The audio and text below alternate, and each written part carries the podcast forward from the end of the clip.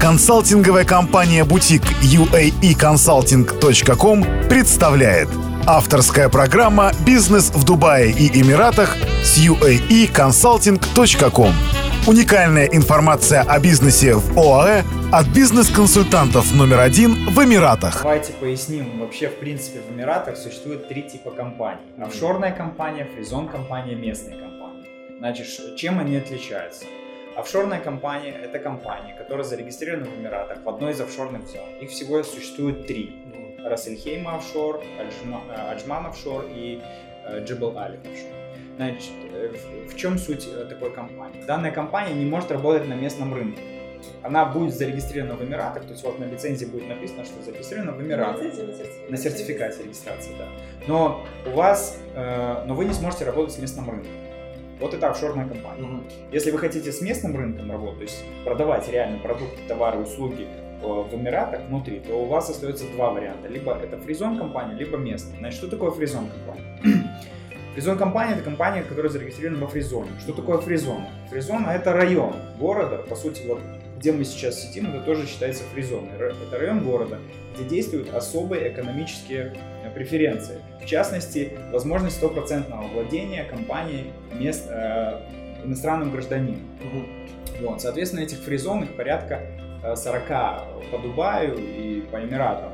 И когда человек, вот, о чем Евгений говорил, когда человек приходит, он не знает, какую фризону ему выбрать, потому что их 40. То есть как минимум надо прочитать про все 40 фризон, понять, сколько где чего стоит, какие есть варианты и, и выбрать то, что ему действительно подходит. Чаще всего отталкивается от названия самой фризона. А да. в, чем, в, чем, в чем отличие вообще фризонов? Ну, что, какая черта отличительная? Изначально фризоны, они формировались как некоторые э, районы, где действовали конкретные э, и, и действовали конкретные компании с конкретными видами деятельности. Вот, например, был э, Дубай Интернет Сити, где действовали только IT-компании. Был, допустим, Дубай Multi Commodity Center, где э, была э, товар, товарно-сырьевая, товарно-сырьевые компании представлены. Были, допустим, какие у нас еще там фризоны? Силикон Оазис. Силикон Оазис, где там только, допустим, э, технологичная компания регистрировались и так далее. Но со временем э, фризоны расширялись, количество клиентов, которые хотели зарегистрироваться в них росло, соответственно, фризоны шли на то, чтобы все больше и больше соответствовать запросам новых бизнесменов, которые говорили, а, а, а можно мы откроем здесь вот такое, можно мы ресторан здесь откроем? Они такие подумали, да.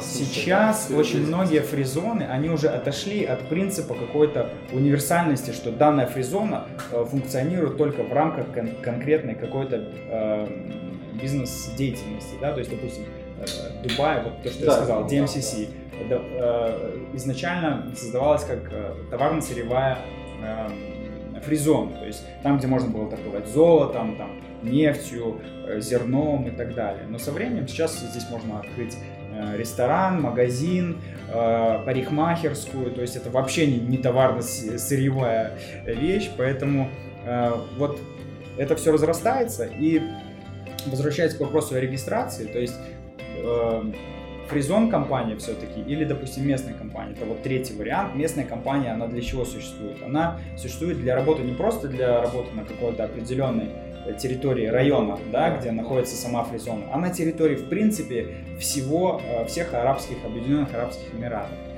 Вот. Поэтому э, вот третий тип компании, он самый длительный, он самый затратный, потому что вам помимо того, что необходимо привлекать местного гражданина э, для участия в компании, платить ему за это какую-то номинальную сумму, там, сумма это варьируется, но в среднем это порядка 4000 долларов в год.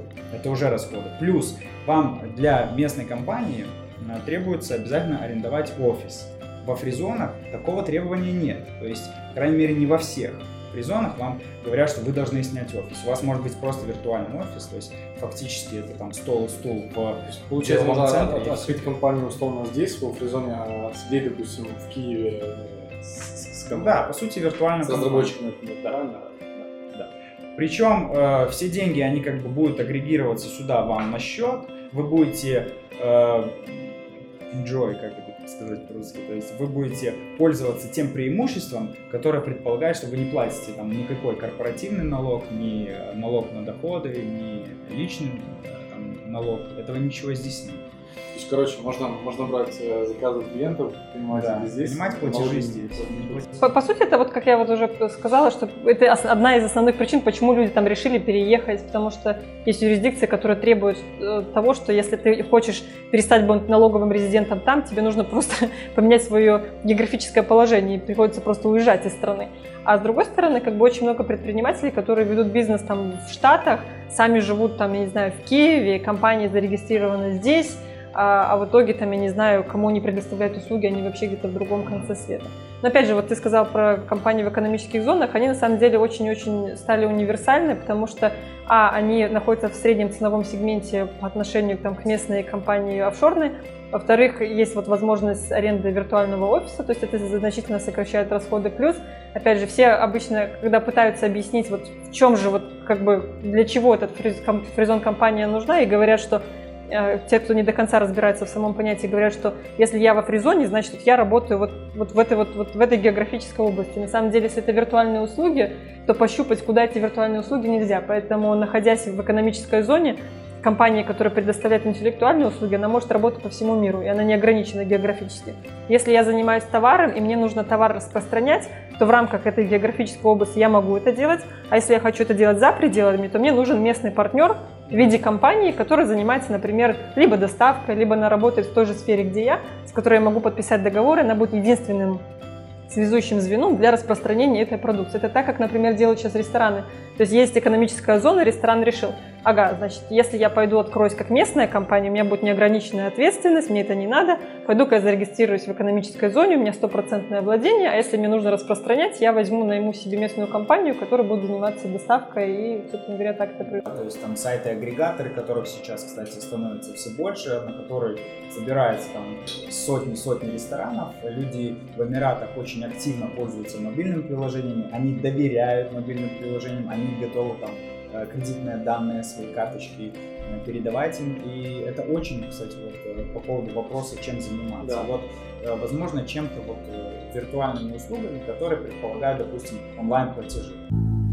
Другие выпуски подкаста «Бизнес в Дубае и Эмиратах» с uaeconsulting.com скачивайте бесплатно на сайте www.uaeconsulting.com. Заходите прямо сейчас и читайте много важной и полезной информации по открытию и ведению бизнеса в Эмиратах. А также смотрите наши видео и следите за нами ВКонтакте, Фейсбуке, Инстаграм, Твиттере и Ютьюбе.